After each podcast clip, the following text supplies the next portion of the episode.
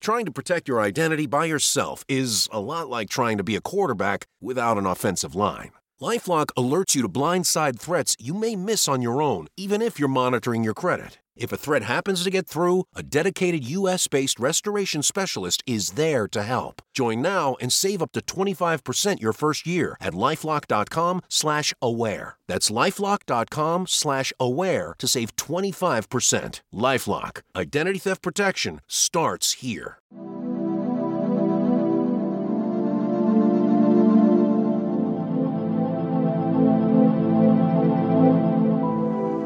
Ok, le donne e il ciclo mestruale. Se ne parla dall'inizio dei tempi e spesso ci si limita a qualche battuta o luogo comune. Ma qual è la realtà? In che modo le variazioni ormonali mensili connesse al processo ovulatorio influenzano la psiche delle donne? Ok, prima di iniziare mi voglio presentare, sono Valerio Rosso, sono un medico psichiatra, psicoterapeuta e da un paio d'anni ho iniziato a divulgare la psichiatria e le neuroscienze sul web tramite il mio blog valerirosso.com, il mio podcast Lo Psiconauta, che trovate su iTunes e su Spotify, e su questo canale YouTube a cui vi invito ad iscrivervi subito per restare in contatto con me. Va bene, adesso ritorniamo all'argomento di questo video, ovvero la cosiddetta sindrome premestruale, premenstrual syndrome o PMS in inglese, chiamata anche più correttamente disturbo disforico premestruale, secondo l'ultima versione del DSM, il manuale di classificazione dei disturbi psichiatrici. In questa classificazione questo disturbo femminile è stato incluso nei disturbi depressivi, ma questa impostazione ha suscitato perplessità, aprendo ad ulteriori sviluppi futuri in termini di inquadramento nosografico. In ogni caso, quando si si parla di disturbo disforico premestruale, è importante affermare subito che non si tratta di un luogo comune sulle donne, di una barzelletta o di una finta condizione medica non degna di nota. Nell'antichità c'erano credenze religiose o mitologiche che suggerivano l'idea che la donna,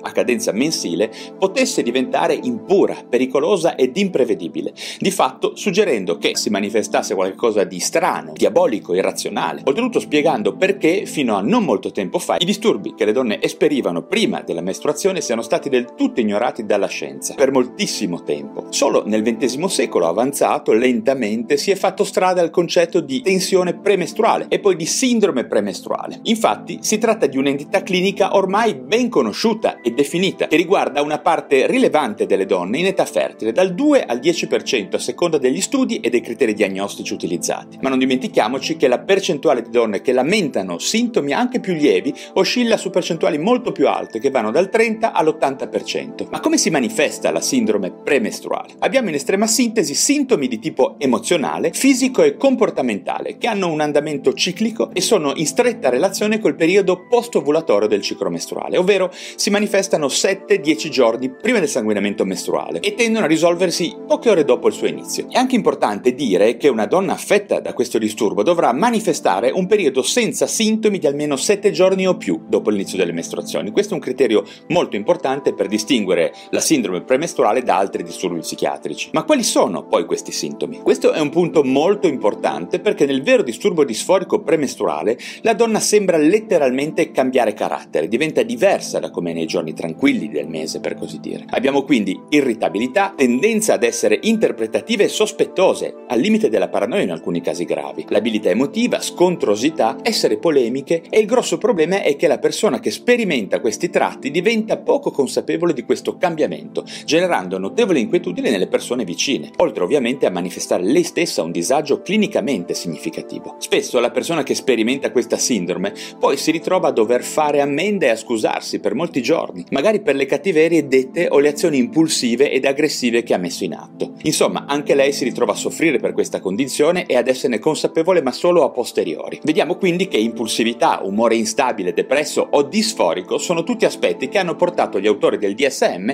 ad includere il disturbo disforico premestruale nei disturbi depressivi. Che cosa fare dunque per affrontare questo disturbo psichiatrico? Possiamo dire che il primo passo per riuscire a far fronte a questa condizione è quello di rendersi finalmente conto della sua esistenza, osservare la sua ciclicità, rendersi conto che la persona che ne è affetta ha dei cambiamenti notevoli nel carattere e nelle sue caratteristiche psicologiche è molto importante e rendersi conto che tutto questo non appartiene al fondo caratteriale alla personalità di base dell'individuo. Un buon sistema potrebbe essere quello di provare provare a monitorare l'andamento di tutto il ciclo mestruale tramite delle app progettate a questo scopo e adesso presenti su molti store. Alle mie pazienti io consiglio quasi sempre Clue, un'app gratuita davvero ben fatta che permette di monitorare lo stato d'animo e la sessualità, oltre ai cambiamenti del corpo e della psiche durante tutto il mese. Vi lascio il link in descrizione per scaricarvi questa app. Dopo circa un paio di cicli è possibile quindi avere delle ottime predizioni su quando probabilmente si manifesterà l'eventuale disturbo disforico permestruale e con il passare del tempo anche capirne l'entità e la gravità. Una volta che ci si è resi conto della presenza di questo disturbo e che abbiamo capito quanto accade, che cosa possiamo fare? La consapevolezza di questi sintomi, l'autosservazione e il rendersi conto di tutti questi cambiamenti che si hanno durante il ciclo, spesso è di per sé un modo per attenuare queste manifestazioni disfunzionali. Rendersi conto, come sempre, è un inizio della cura. Oltre a ciò, si può pensare di utilizzare delle tecniche di mindfulness, ad esempio, per controllare la tensione, la rabbia e l'irritabilità. Questo è spesso un ottimo approccio al problema. I sintomi si possono anche alleviare riducendo il consumo di zuccheri, sale e caffeina e svolgendo attività fisica, un provvedimento molto molto importante. Non è solo un modo di dire, è veramente terapeutico. Si può anche tentare un'integrazione con magnesio per valutare se questo intervento attenua un po' i sintomi. Per le forme più gravi però ed invalidanti, dopo aver consultato un medico psichiatra ovviamente, si può valutare l'utilizzo della fluoxetina, un farmaco SSRI utilizzato per trattare la depressione e l'ansia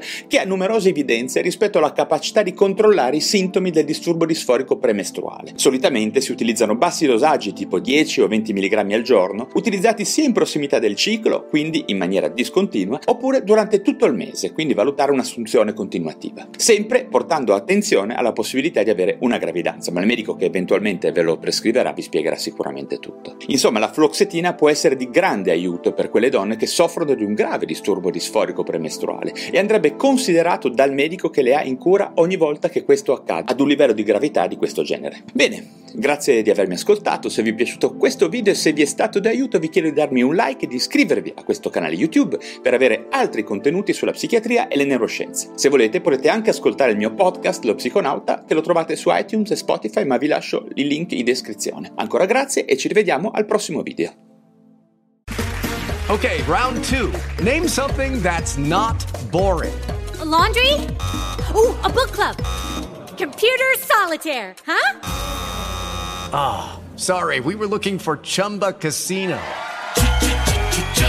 That's right. ChumbaCasino.com has over 100 casino style games. Join today and play for free for your chance to redeem some serious prizes. ChumbaCasino.com. No purchase necessary. Full prohibited by law. 18 plus terms and conditions apply. See website for details.